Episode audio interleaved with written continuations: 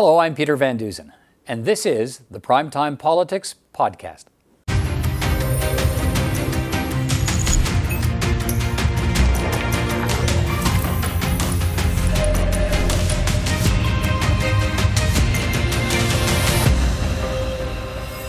On primetime politics tonight, from words to action, politicians have spoken out against the killing of a Muslim family in London, Ontario, but the Muslim community wants to see real change to fight Islamophobia. We'll speak with two Muslim leaders about what's needed. And MPs will debate next steps and what role federal parties must uh, take beyond just condemning acts of hatred. The federal government is doing away with the mandatory hotel quarantine for Canadian travelers who've been fully vaccinated. We'll have more on that and the National Chief of the Assembly of First Nations on the government's refusal to drop legal battles involving Indigenous children and the next step in pushing for a papal apology for the role of the Catholic Church in the tragedy of Indian residential schools.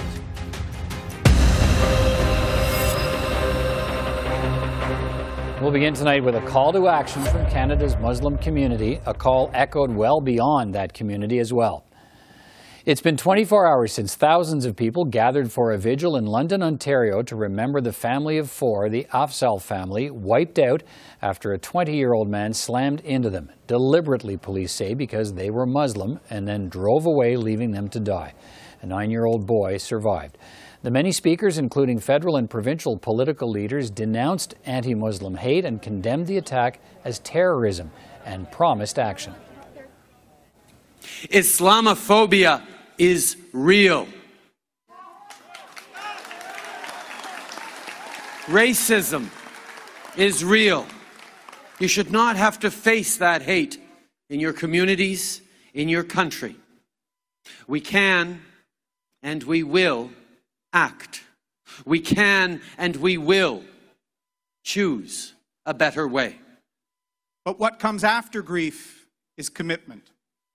We have to commit ourselves to working across party lines with premiers, with mayors, with faith leaders to end the kind of violence and hatred that took these lives. I commit to you that I will be an ally in fighting for a future where families can walk the streets without fear. Muslim brothers and sisters can walk the streets without looking over their corners. No one should be afraid of who they are. Together we will stand and build a Canada where no one is afraid, where we all are celebrated for who we are. And today in the House of Commons, the Prime Minister was pressed again about what specific measures the government will take to fight Islamophobia. What happened in London this act of terrorism shows us that Islamophobia is a serious issue and it has no place in Canada or around the world. Whether through the Security Infrastructure Program, by cracking down on online extremism, or by dismantling far right hate groups, we will continue doing everything we can to fight violence in every form. We grieve with Muslim communities across Canada and stand with them in solidarity during this difficult time. So we have promises of action from political leaders in the aftermath of the death of the four family members killed in that hit and run attack in London, Ontario. What does the Muslim community want to see by way of real action and real change from our political leaders? Nadia Hassan is the Chief Operating Officer of the National Council of Canadian Muslims, and Nawaz Tahir is a lawyer in London, Ontario, and the chair of London's anti Islamophobia advocacy organization, Hikma. Uh, he was one of the speakers at the vigil uh, Tuesday night. Thank you both for taking time to speak with me today, and I offer my condolences to uh, both of you for the loss of these four members of, of the community. And thanks for taking time Thank to you. speak with me tonight. Uh, Nadia, let me start with you. Uh, there have been calls for a national summit on Islamophobia. Who would be at that summit, and what would be the objective of that summit? Uh, it's a good question. I think um, the the purpose of that summit is really to tackle Islamophobia uh, in all its forms. Uh, we know that what happened in London is something that is rooted in a deep-seated Islamophobia that that individual harbored, and that doesn't come out of nowhere. Uh, it's not something that you know just happens in a vacuum. Um, however, what we want to see is uh, multiple levels of government. So that includes our federal leaders from all political parties, uh, provincial leaders as well as municipal and territorial leaders to come together and talk about the problem of Islamophobia, what they can do within their own jurisdictions, because this is a, a problem that requires a whole of society approach. Mr. Tahir, lots of promises of action from political leaders of all uh, stripes. Uh, what do you want to see beyond the calling of a, of a summit? Important in and of itself, but what specifically uh, do you think our political leaders need to be looking at to fight Islamophobia in this country and these acts of violence against Muslim Canadians? So I think there are a few uh, specific pieces to the puzzle. One, we need to give our police forces across Canada the opportunity and the resources to research all that is out there. Uh, we know that in a number of these attacks, the attackers, the terrorists that have done this, have been online. And, and we know that in the dark web, uh, that type of a community exists. So we need to give police officers, uh, law enforcement agencies across the country the tools to be able to properly research, understand what's going on there, so that if uh, God forbid, an attack like this were to happen, the, it has been properly researched, and, and those hate crime charges or terrorism charges can go ahead. We also need specific uh, legislation, hate crime legislation that has teeth to it, mm. that doesn't handcuff police or handcuff handcuff the prosecution. I mean, is one of, of the one of the is one of the big issues that you know we we look at uh, the laws in this country, and uh, typically uh, the terrorism uh, laws in the country are, are, are, dealing with measures aimed at trying to prevent terrorist attacks before they happen. And there's a, certainly lots of uh, discussion, and I think you might be alluding to it here, but uh, the need to make terrorism charges easier to to lay after a crime has been committed. Is that what we're talking about here? Yeah, both terrorism charges and hate crime charges. Uh, the legislation needs to have more teeth to allow these to be investigated more properly and, and allow these charges to come forward uh, without some of the uh, additional uh, barriers that have been created in the current manifestations of the legislation. Uh, Nadia, let me ask you, uh, in in this same context, why is it important? We heard, you know, not all, but most of the political leaders we've been hearing from on this have been uh, able to refer to this as, as, terrorism. Why is it so important to have them call it that and for police to pursue it as that?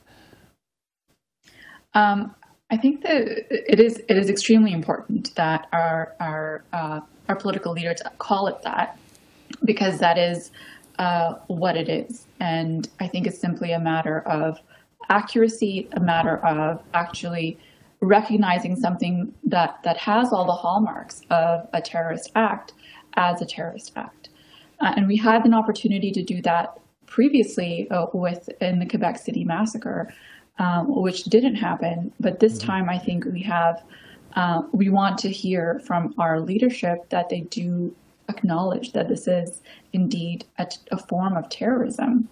But on uh, secondarily, I think what it does um, is that it actually it sends a message, uh, and the message is that uh, crimes of this nature that are fueled by hate and Islamophobia, uh, that they would that they will be prosecuted to the fullest extent of the law. And that's a really important message for all Canadians to hear, mm. and for all Canadians to understand that the, our governments actually have our safety in mind. Mr. Tahir, uh, we've seen some politicians uh, talk about their concerns about have, you know balancing tougher measures to deal with uh, with hate crimes and Islamophobia, but also you know their concerns about balancing uh, free speech. Um, what's your message to them? My message to them at the at the vigil uh, and my message to them today is the same. What is the point of having freedom of expression when a Canadian family does not have the freedom to walk on a sidewalk without being murdered? Okay, so uh, elaborate on that for me. I mean, I mean, if, they, they, some politicians try to make this argument that look, okay, we're looking at, we're prepared to go further, but we do have to be careful about when free speech extends, uh, what you know, how to make sure that we haven't shut down free speech. So, in that context, is there a way to discuss that balance and to achieve that balance? Well, we know even in, in Canada's constitutional system that freedom of expression is not absolute. Uh, through legislation, uh, through civil law remedies, uh, and even our constitution itself says uh, that those uh, freedoms are, are, have to be reasonably limited in a free and democratic society. So we know that there are all, already some parameters over that, um, and we need to to talk about and think about how this affects the ability of people to feel like they belong in our country and are, and are valued people and members of our community. Um, Nadia, we've seen uh, in some previous elections campaigns, we've seen uh, uh, some politicians e exploit uh, differences in communities rather than celebrate them. Uh, we could soon be in another federal election campaign. What's your message to the political parties? Well, I think it's pretty clear that the politics of division they don't work and they have consequences. Um, it's really important right now for our political leaders to understand this. As you said, as we're we're heading into an election, um, but really th- there are lives at stake here, and that's not an exaggeration. Their words matter. How they handle themselves, how they ensure that there is no place for Islamophobia or racism or xenophobia within their parties. Uh, those are really important steps to take going into an election. Uh, Mr. Tahir, you, you spoke at the vigil last night, and I, I, thought it was interesting. You related the story of how a foreign reporter asked you how come this is happening in Canada, uh, viewed as one of the most tolerant countries in the world. Uh, you told us about the question he asked you, but I didn't hear you answer the question. What, what did you say to that reporter who said, How is this happening in Canada? Well, what I said to him is this is a, a, problem that isn't unique to Canada. Well, we're seeing examples of Islamophobia around the world, and how Muslims are being treated around the world, and there are a number of examples of that. Um, and so Canada isn't unique, and, and we need to come together from a worldwide perspective in, in, in addressing this issue of, of hate all right. Uh, let's see where this takes us in terms of uh, future actions and next steps by uh, political leaders in this country. Thank you both for your time tonight. Uh, it's good to talk to you. And again, my uh, condolences for the losses in your community. Thank you. Thank you.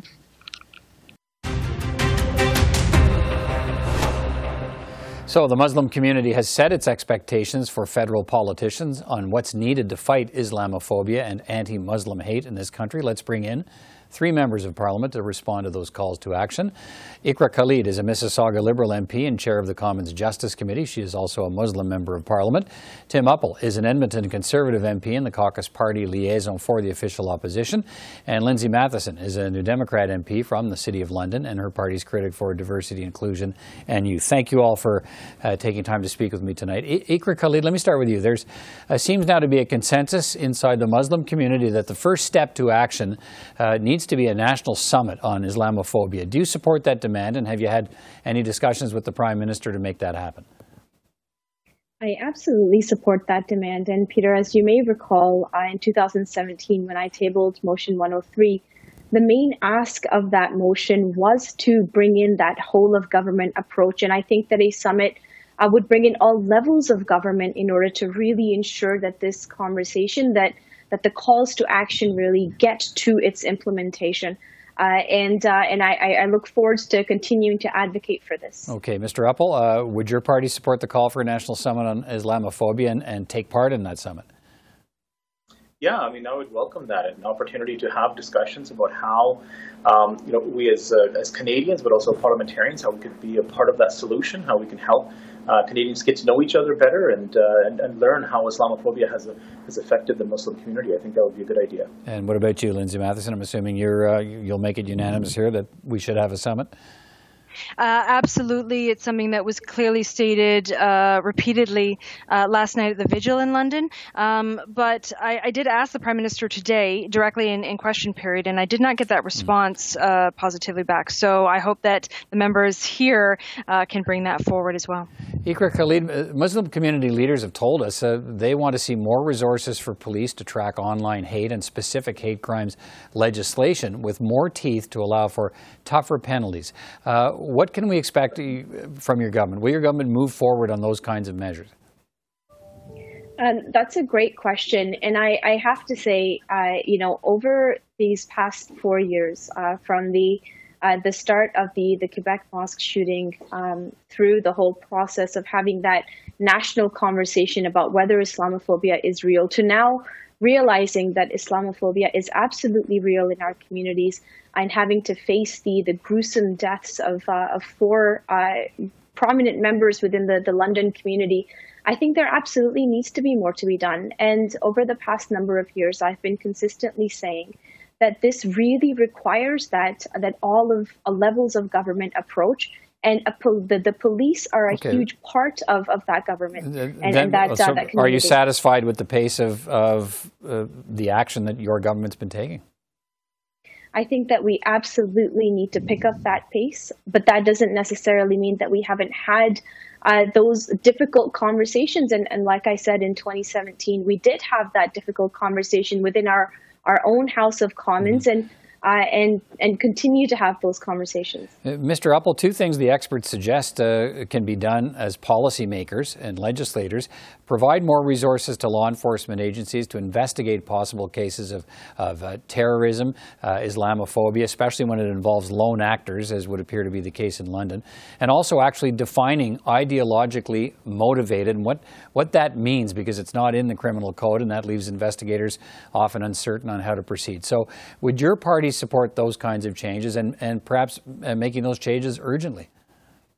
Yeah, we would support that. I mean, I think it's important that we do have conversations on how we can uh, better support uh, police. We've called on on uh, the government to do so. We've talked about uh, the cracking down on online hate and bringing forward measures to um, to, to uh, you know crack down on on uh, what's happening on the internet, where uh, some people are getting radicalized, um, and and also measures that are already in um, law right now. And when we were in government, uh, uh, the we changed the criminal code to uh, so that uh, murderers would can receive consecutive sentences for multiple murders. And right now, the the, the the murderer from the Quebec City mosque shooting, um, you know, we would like to see him uh, serve consecutive sentences, and I would hope that the Liberals would uh, uh, defend the, the because it's because it's in front of uh, the courts right now that law that they would defend that law and um, make this murder uh, serve multiple sentences, things like that to actually let's let's educate uh, Canadians, let's get the police involved, give them the tools that they need, but also strengthen the laws itself. Lindsay Mathyssen, what's your view on more funding for law enforcement and uh, tougher penalties?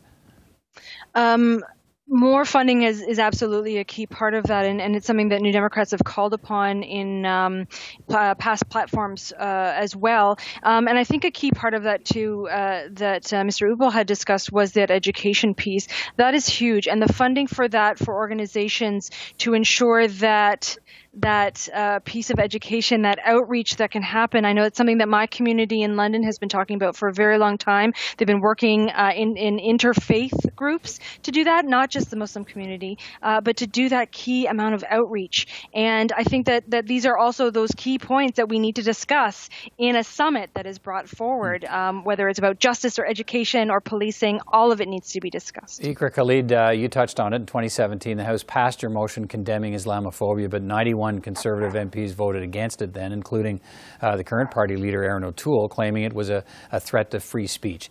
Uh, it, it was a divisive and bitter debate. Um, and I guess I'm wondering how can politicians agree to, to move forward and take tougher measures to counter anti-Muslim hate attacks if they, uh, if they can't all agree to condemn Islamophobia? Um, you know what? It really uh, it's it's about uh, understanding the the needs of Canadians and and understanding the vulnerabilities that Muslim Canadians are going through. And uh, from 2017 until now, I'm very happy to hear uh, Mr. O'Toole is now recognizing Islamophobia, is using the term Islamophobia uh, regularly in recognizing the the hate that occurs to uh, to the Muslim community over these uh, past number of years. And I I have to say to to Mr. O'Toole, who mentioned uh, some of the, the actions of the previous government. It, it was the previous government that removed Section 13 from our Human Rights Code, uh, from the Human Rights Act, which would allow for online hate crimes, for example, to have a, um, a you know a, a system of, uh, of, of victim recognition uh, and and for justice. I think that those are measures that really do need to be brought back, and I would love the support of, uh, of all parties in the House to, to get that done. Mr. Uppal, we're, we're, you know, we could be heading into an election campaign before too long, and we've seen uh, uh, how this issue uh, has been divisive in past election campaigns. What do you think the message uh, is coming from the Muslim community and from the broader Canadian community about what you know how you know uh, what they want to hear from politicians this time around, what they don't want to hear uh, about these kinds of issues involving uh, uh, Islamophobia, perhaps as a divisive issue in an election campaign? I think it's important to recognize that Islamophobia is real. It's uh, it's negatively, deeply negatively has affected the Muslim community, and uh, I think it's our job to listen. um, it's not always for us to uh, go out there and, and make these grand uh, statements. It's for us to listen to the Muslim community and, and find out how we can help as, as, uh, as legislators. What can we bring forward to help um, Canadians get to know each other better, have, have that better understanding? And uh, I, I, think that that's important and that's, that's our job here. Uh, what are your thoughts on that, Lindsay Mathyssen, to wrap up our conversation? Um, listening is key, and and using uh, a lot of these divisive tactics uh, clearly isn't working. Uh, and and it's one of the things that um, I hope to bring to my community and from my community is that voice that we need to do this together, that we stand shoulder to shoulder uh, to fight this kind of, of hate. And the one thing that came out of that vigil last night with those 15,000 people is their focus on love and hope and peace. And so that's what we need to focus on as well. All right. Thank you all for your time tonight. We'll anxiously await next steps uh, on this story. I appreciate you taking the time to talk about it tonight. Thank you all. Thank you. Thank you. federal government has announced it is ending the mandatory hotel quarantine for returning air travelers starting in early July, as long as they've had two doses of vaccine. And returning travelers no longer have to self isolate for 14 days when that happens. Instead, they'll be required to present a negative COVID 19 test before they fly to Canada and will need a second test when they land. And then they'll only have to isolate until that test comes back negative we're aiming for early July. And I know that uh, um, you would prefer a precise date, but we are working with CBSA, IRCC, and a number of other departments to make sure that we're operationally ready for this change. Other news, the federal government has reached a class action settlement uh, with those residential school students who attended the schools during the day but returned home at night because they live nearby, so-called day scholars. The settlement includes compensation of $10,000 for each eligible survivor or their descendants. Settlement also includes a $50 million fund to support healing and reclamation of language and culture. Once approved by the federal court, compensation and other benefits will be available to eligible class members, and it is my sincere hope that this will unlock a healing process for all those involved. Well, the federal government also confirmed today it will continue its legal challenges to a pair of human rights tribunal decisions. One of those decisions awarded $40,000 in compensation to 50,000 First Nations children placed in foster care. Another ruling orders governments to provide services immediately to First Nations children on or off reserve who need them and argue later about which level of government should pay for those costs. The court fights continue even though the House of Commons unanimously passed a non-binding motion presented by the NDP earlier this week calling on the government to drop the legal challenges as a concrete step in reconciliation. Perry Bellegarde is the National Chief of the Assembly of First Nations. He joins me now. Chief Bellegarde, good to see you again. Thanks for your time tonight, sir. Thanks for the opportunity, Peter. Uh, Minister Miller confirmed it today. The Prime Minister did as well, saying the uh, court challenges to the human rights rulings will continue uh, when they're back in court next week. What's your reaction to that? Well, I would hope that the, the judicial review that the federal government is doing and launching against the Canadian Human Rights Tribunal decision would stop. Um, you know, you're, you're basically fighting kids, First Nations kids. And, uh, you know, we took many, many years for the CHRT decision tribunal decision to come out. Uh, and so I, I, I would say the energy and effort and human financial resources fighting this would be better spent on implementing the CHRT tribunal's decision. That, right. That's my reaction. The government says, uh, look, the government says uh, our role and, and, purpose for going to court, uh, we want to challenge the Human right tri uh, Rights Tribunal's jurisdiction in these matters. And uh, the government says it's hoping for an out-of-court settlement that, uh, that would see some children receive more compensation than others based on their experiences in the flawed care system. So, what's wrong with the government's uh, position, the government's arguments on this? Well, I would say, like, stop the judicial review and then make a fair offer, because uh, we we do have a class action suit, mm-hmm. and the teams are working together, lobbying, negotiating together. And uh, I think if the, the federal government was serious, they would come up with a really good, fair compensation package for First Nations children. There's three components the children component, the family component, and the Jordan's Principle component. And um, I believe if they're going to be serious about resolving this, uh, then a fair compensation package should be offered. How do you view the fact that the, the Liberal cabinet on, on this motion earlier this week abstained from the vote and the Prime Minister didn't cast a vote at all? Well, obviously, political solidarity, and uh, you know that that's basically what it says and what it means. Um, I just encourage them all again uh, to get to the table, make a fair compensation package, so we, we, can get this resolved. It's taking many, many years to get the CHRT tribunal decision. Uh, there's no need for judicial review. Uh, we, we, looked at the legal court challenge or the uh, class action suit to bring about fairness and justice for children. And uh, the teams are working very diligently. There's a lot of dedication, there's a lot of goodwill on both sides. Uh, I just hope we can resolve it sooner than later.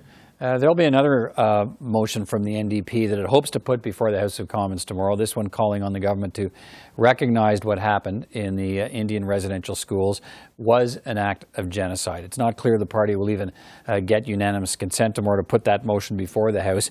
Uh, we'll have to wait and see on Thursday. But what do you hope will happen? I hope it will pass, Peter, because I have I've publicly stated that the residential school system was a genocide on First Nations people. And if you look at the definition internationally about uh, the definition of genocide, it's forcibly removing children from their territories, inflicting harm. You know, and so there's no question uh, through the residential school system there was harm, there's even death. And the 215 uh, grave site, these special sacred little children, have been discovered, and they're speaking very, very loudly.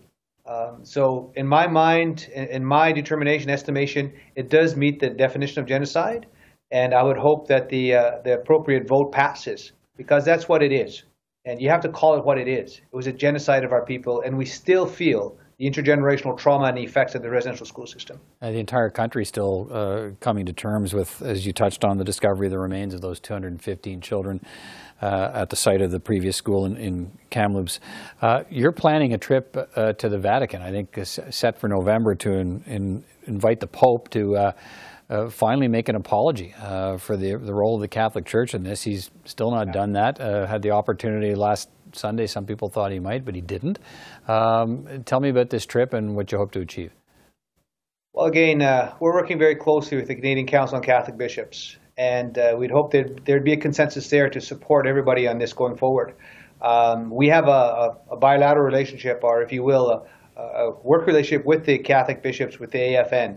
And so we were planning a trip uh, to, to go to the Vatican as well, to, to meet with His Holiness, to, to make the request formally, uh, to come back to Canada, and to make the formal apology to the survivors and the families here, because that's all part of healing, that's part, part of closure. And the Roman Catholic Church is the only church in Canada not to make that formal apology. The United Church has apologized, the Presbyterian Church, you know, uh, the Anglican Church has apologized. Uh, this would be a very meaningful, a very special time to have His Holiness come to Canada to, to make that formal apology and, and speak to the survivors and their families. And so we're going to keep working towards that end. And uh, it's a very important time. It's all part of truth telling. Mm. It's all part of reconciliation and healing. And, and why is it so important, Chief Bellegarde, that that uh, before you can move forward in the healing process and whatever connection that has to the Catholic Church, that apology from the Pope has to come first. Why is that so important? It's all part of healing. You know, the, the Catholic Church had a very big role uh, in administration of the genocide of our people. It was a residential school policy that was from government, but the churches helped implement that policy of genocide and to have uh, the, the highest office of the, the Catholic Church, which is the Pope's office, His Holiness, to come to Canada as per the TRC uh, call to action number 58, to make that uh, public apology and statement of sorrowness uh, to the survivors would mean a lot the survivors and families. And uh, that's all part of healing, and we need to move beyond the residential school system and start healing. And, and so it's a very major piece to that. So we're going to keep advocating for that to happen. All right, Chief Bellegarde, we'll uh, continue to watch how that uh, the attempts to get that apology unfold. And I appreciate your time tonight. Uh, always good to talk to you. Take care. Thanks for the opportunity again. That is all the time we have for this edition of Primetime Politics. I'm Peter Van Dusen from all of us here at CPAC. Thanks for watching. I'll see you next time.